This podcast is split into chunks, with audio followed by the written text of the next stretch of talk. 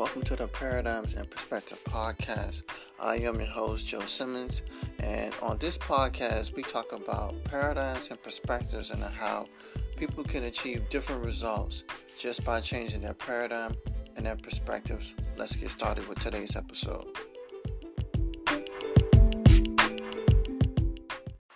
Entrepreneurship, the wonderful world of entrepreneurship.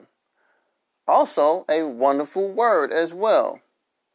Now I'm being facetious and I'm being sarcastic. But everybody wants to call themselves an entrepreneur these days. Well, have you ever wanted to know why some entrepreneurs win big? Why some entrepreneurs don't make it? And have you ever wanted to know why some entrepreneurs fail big? Well, this is the episode for you. Leigh Buchanan, the editor at large at Inc. magazine, wrote an article talking about the six reasons entrepreneurs crush it. That's right. According to Leigh Buchanan, there are six reasons why entrepreneurs crush it. The six reasons are risk, knowledge, delegation, profitability, networking slash managing relationships, and disruption. I'll say that one more time. The six reasons are risk, knowledge, delegation, profitability, networking slash managing relationships, and disruption. Risk. When it comes to risk, these entrepreneurs have a perspective on risk. They know when to risk and they know when not to risk. That is the question. They don't take risks so big that the probability of going out of business is very high. Talk about three examples of three billion entrepreneurs and their viewpoints on risk. First up, Elon Musk. Elon Musk is a very ambitious individual, and sometimes he takes risks that the average person may not understand. But then there's other times where he take risks where the reward of those risks compensate for the previous risk that he took. Just like uh, Jeff Bezos talks about, which I'm going to talk about in a minute. But Elon Musk is at a situation where he said his last hundred plus million dollars that he had from his sale of uh, PayPal in the early 2000s he had a choice on whether he can put the hundred plus million dollars into SpaceX or should he put the hundred plus million dollars into Tesla or should he split the money and the probability of both businesses may potentially go out of business.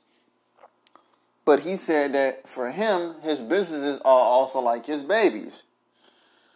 So he was willing to take the risk and said, hey, well, you know what? I'm going to split the money up. If they both go out of business, then at least I can say I tried. But I don't want to neglect either baby or either business. Now, unfortunately for him, his next at bat or his next oppor- risk opportunity that he took, it paid off, which has allowed for both Tesla and SpaceX to continue to thrive and be billion dollar businesses. Now, Jeff Bezos. Jeff Bezos talks about this too. He was also being interviewed, and it was asking him his views on risk. And he says that he believes in taking big risks, but not the bet the company type of risk. Meaning that he's going to take risks, or at least when he was still CEO, but he's not going to take risks that are so big that, hey, if we try this and it don't work the first time, then we're basically going to be out of business. But he still believes in taking uh, big risks. And like he said, you only need a couple of wins to make up for the losses. So, for example, he might have had 20 losses. But if he had five big wins, those five big wins pay for those 20 losses and plus some And he went more in detail about that in the interview. Now, I also uh, love um, Richard Branson's viewpoint on risk too, because Richard Branson is definitely good at uh, risk management in the sense that when he was launching, I believe it was, yeah, when he was launching Virgin Atlantic and it was his first time in the airline business, what he did was he put in special terms in the contract with, I think it was Boeing, who he leased the uh, aircraft from, his first aircraft. And he told them, he, he told them that um, basically for them to give him 90 days. And if 90 days he wasn't profitable or there wasn't a potential to be profitable, then he could return the plane. And that's exactly what happened. You know, uh, unfortunately for him, uh, it became profitable and he was able to, you know, keep the airline going. But Richard Branson knew, hey, look, if this thing don't work out, I don't want to completely like wipe myself out. Because I think he said he had just sold uh, Virgin Records and I think that might have been another Virgin company that he had sold. So he was sitting on a couple of hundred million dollars from the sale of companies, but he didn't want to put the money into now this airline, and then now the airline doesn't work work, and he's either completely broke or the business is no ceased to no longer exist. So uh, those are three great examples on risk, uh, when to risk, and when not to risk. What does Bill Gates, Warren Buffett, and Mark Cuban all have in common? I'll say that one more time. What does Bill Gates, Warren Buffett, and Mark Cuban all have in common? The answer is knowledge. They're all knowledge enthusiasts. They all have a hunger for knowledge and they want to stay informed. Mark Cuban talks about how he has his morning routine and how he has his system and he used certain apps to feed him information. And that he always wants to be competitive and he's always trying to put somebody out of business and how he tried to treat his business as like a championship team. So he says he's you know he's always hungry or to quote Mark Cuban, I'm going to kick your ass in business because he knows that business, he says that business is the ultimate team sport and the most competitive competitive sport of all because business is 24/7. So he likes to stay on top of that or what I call the sponge mentality. So Mark Cuban is a advocate and has a huge hunger for knowledge and staying informed as we all know, or some of us know, Warren Buffett reads over 500 pages a day. So, I mean, this is a guy that read all of the books on investing in the Omaha library system by the age of 12. So, obviously, he has a clear, insatiable appetite for knowledge. But yeah, he reads over 500 pages a day. Uh, he also reads the newspaper as well, so he's definitely a informed type of person. Then Bill Gates. Uh, Bill Gates has a insatiable hunger for knowledge too. He likes to be informed, but this is also uh, Bill Gates. I believe takes several weeks a year, and he go off and just read books. He go off into the mountains and he just read, read, read, read, read. That's all he does is just read, and then he comes back re-energized with new ideas and maybe ways to solve new challenges and problems in the world. But Bill Gates is also a type of person that has a a, a hunger for knowledge, and that hunger for knowledge has made all of these gentlemen uh, billionaires. So, reason number two is knowledge. That leads to reasons why entrepreneurs crush it in business. Next, smart delegation. Smart delegation is so, so important and very underutilized when it comes to business. There's a way to delegate and there's a way not to delegate. But entrepreneurs that crush it, they understand how to use smart delegation. They give their employees what they need to do their jobs and they get out of the way. I'm going to say that one more time. Smart delegation consists of giving employees what they need to do their jobs and get out of the way. Not only that, as an entrepreneur, when you do this, you should be focusing on becoming a visionary for the future. And then you check up with other departments to determine what resources are going to be needed so that you can achieve those future goals. And this is something that Steve Jobs and Richard Branson do very, very well. Now, I know I've talked about both of them on a podcast several times, but I'm to keep talking about them because they are great examples and you can learn a lot from them. This is why Steve Jobs said that management is one of the hardest positions for him to fill. Because some managers don't know how to get out of the way. They have to have their hand in the pie. And Steve Jobs was a true visionary and a true innovator, which I like to consider myself a visionary innovator. Of course, not on his level, but at the same time, still a visionary and an innovator. And what you want to do is you want to have the resources. You want to create the environment for everybody to be creative and to be innovative and to be uh, solution oriented, and then you get out the way. If you're in the way, they can't do their job. This is why micromanaging does not work. And if you do micromanage your employees or your collaborators, you cutting off your productivity, you cutting off your breakthroughs. This is why Steve Jobs, being a visionary that he was, became so revolutionary. Because of the strategy, because of the vision that he had, and the innovation. Innovation is at the heart of Apple. That's a part of their culture. And that's also part of the reason why they continue to be successful to this day. Uh, even though, as I mentioned before, I feel like Tim Cook hasn't really done anything. He's a great manager, he's a great operations guy, but he hasn't really done anything innovative since Jobs left.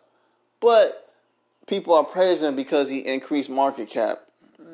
I guess so. I, I, I guess so. But for me, as an innovator and as a visionary, I would like to see more from Apple, but that's neither here nor there.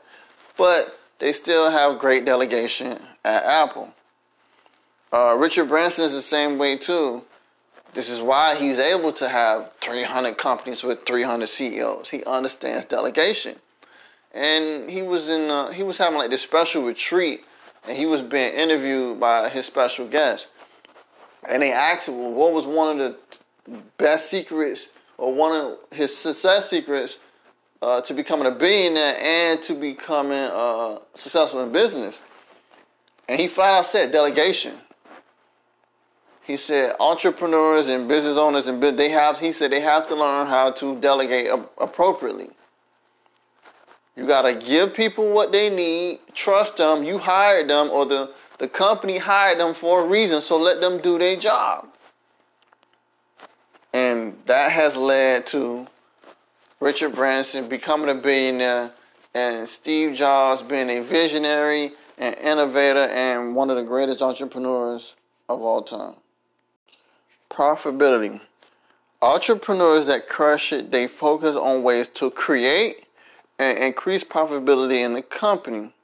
Say that one more time. Entrepreneurs that crush it, they focus on ways to create and increase profitability in the company. Now, there's four main ways based on what I call the four cornerstones on how to create or increase profitability in the company. Number one is revenue maximization, and this is also based on the creation process. There are additional products and services, and even new creations of products and services that the company can use to maximize profitability when you really sit down and look at it. That's the first way. The second way is expense management. If you decrease your expenses, you will increase your profitability. The problem is is that unfortunately, most entrepreneurs or entrepreneurs that don't quote unquote crush it, their expenses are out of whack. Or their expenses are so intensive that it doesn't allow them to scale the way they want to, or it doesn't allow them to really increase the profitability like they could. But number three is the biggest one, which is what I call strategic operations, which is basically solving problems and adding value for your customers and for the colleagues inside the business as quick as possible.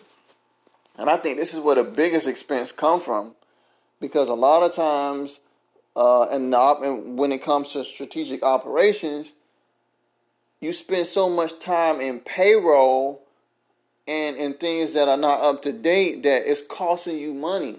So the longer that problem or that issue is not solved, the more money it's going to cost. And if you multiply that by thousands of employees, you can see that that adds up.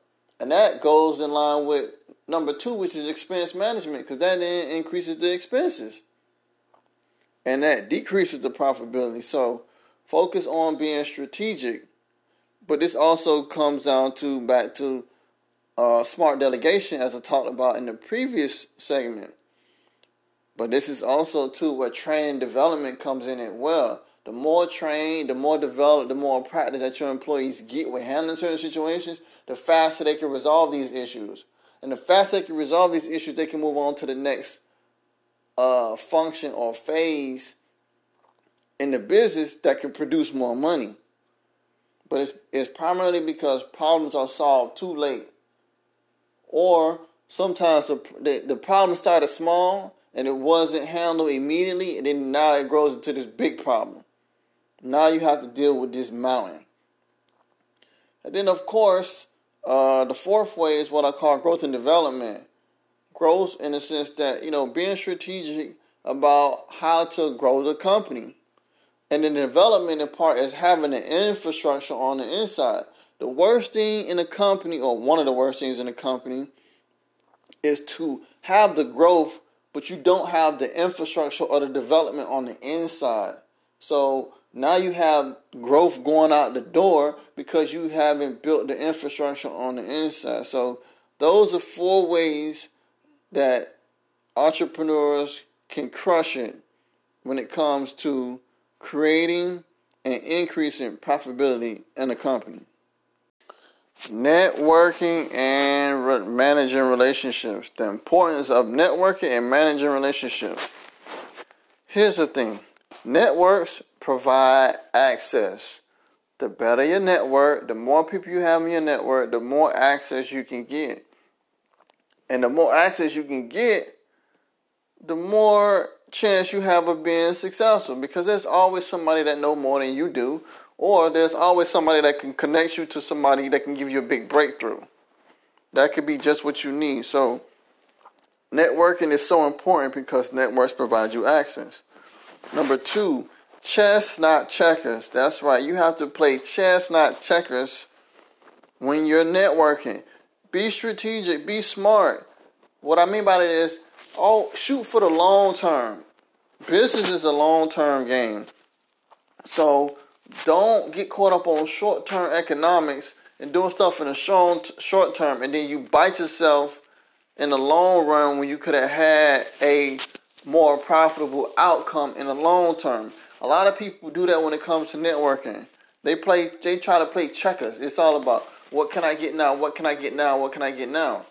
In the meantime, you should be trying to provide value. That's what you should be doing when you first start networking and, and getting in a relationship, you should be trying to add value. You should be trying to add as much value as you can. So then on the back end, what you're creating is you're creating a favor for yourself. So that then that favor can manifest into something big. It's like a Chinese bamboo tree. It takes five years for it to grow 100 feet tall. So the first four years, it's just slow, slow, slow, slow, slow growth. And then it does 80% of its growth in that fifth year. Now, I'm not telling you to spend four years when you're networking with somebody, but I'm trying to get you to understand the mindset that when you first interact with somebody, don't just try to see what you can get from them. Don't just see what you try to take for them. I mean, Gary Vaynerchuk said it best in his book, Jab, Jab, Jab, Right Hook. Three jabs and then a right hook. So try to give value and significant value three times before your first ask. People are more inclined. You also come off as more genuine. You also come off as more authentic. Then they'll want to be around you more. Then on top of that, they will open up their network and give you access to other people that may potentially want it that can help you. But if you just keep playing uh, checkers all day and it's all about okay, what can I get? What can I get? What can I get? You're gonna turn people off. Also goes back into like a, and this ties right into the law of reciprocity. I'll say it once, I said it twice, and I said it multiple times, but I'll say it again. Zig Ziglar had it right. If you give people what they want, they will give you what you want. That's how reciprocity works. Also, too, I mean, not to get biblical or anything, but it says it in the Bible seed, time, and harvest. Seed, give value. Time, let time develop over time. And then harvest, then you'll receive a harvest. So, if so, you might start networking with somebody, and for three months you may not ask for nothing but you let everything build up. It's like a credit system. You let your credit stack up. You let your tokens stack up. And then let's say in two years you need a favor from this person. That person comes in and say, "Hey, you know what? You know, Lisa hasn't. She she's always been consistent. She's always been there. She's been always providing value. Let me see if I can help her out." You help they help Lisa out, and then in two years, now T, now Lisa gets a 10x return in her business, all because of something she did two years ago. But if she probably wouldn't have did what she did and added value two years ago, she probably wouldn't have had that 10x return. And entrepreneurs that crush it, they understand this. They understand that networks provide access they understand that they need to play chess, not checkers.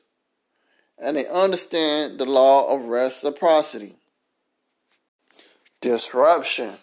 One of my favorites. Entrepreneurs that really do crush it, they understand disruption. They use problems and challenges as opportunities to profit, to add value to their clients and customers. I'll say that one more time. Entrepreneurs that crush and understand disruption. They use problems and challenges as opportunities to profit and they add value to their clients and customers. It is so easy, but most people don't want to use problems and challenges as opportunities. They want to just compete with the status quo. Then they want to know why they're being outperformed. And I love disruption because it ties right into innovation. When you innovate things and you can add more value to your clients, it makes it easy. I've done it on a corporate level. And the three billion dollar companies that I work for, I've came in and disrupted something. I came in and innovated. Everybody was like, "Oh, well, we have this problem, or we had this challenge," and I'm like, "Well, how long we been having this problem? How long we been having?" Oh, five years. Five years? We've been having this problem in the challenge for five years. Nobody done anything about it. I sat back, being strategic, playing chess, not checkers. And I'm like, hey, this is what we can do. I tested it out first, had pretty good results, and then I just started slowly passing along. And before you know it, I quote unquote disrupted at, at the beginning because most people were comfortable. Why he coming in and doing this? Why he doing this? We already got a system. That's because they they wasn't really crushing it. And it's the same thing for entrepreneurs and entrepreneurship. You got to be okay with disrupting things. You got to be okay with innovating. Because innovation is the one thing that most people can't copy. They can copy everything else, But if you have an innovation culture like Apple, it's, it's not going to work. Steve Jobs said it best himself. He said people in the um, electronics and the technology industry, their competitors, he said he said our competitors always try to copy us. He said they do it poorly, but they always try to copy us. And he said there's usually always five to ten years behind them. Disruption. But this also ties right into going the extra mile. Like I said, the entrepreneurs that don't crush it, they don't see problems and challenges as opportunities for them to profit and to add value to their clients and, and their customers. So that's the end of this episode. I'll end with that. Disrupt your industries.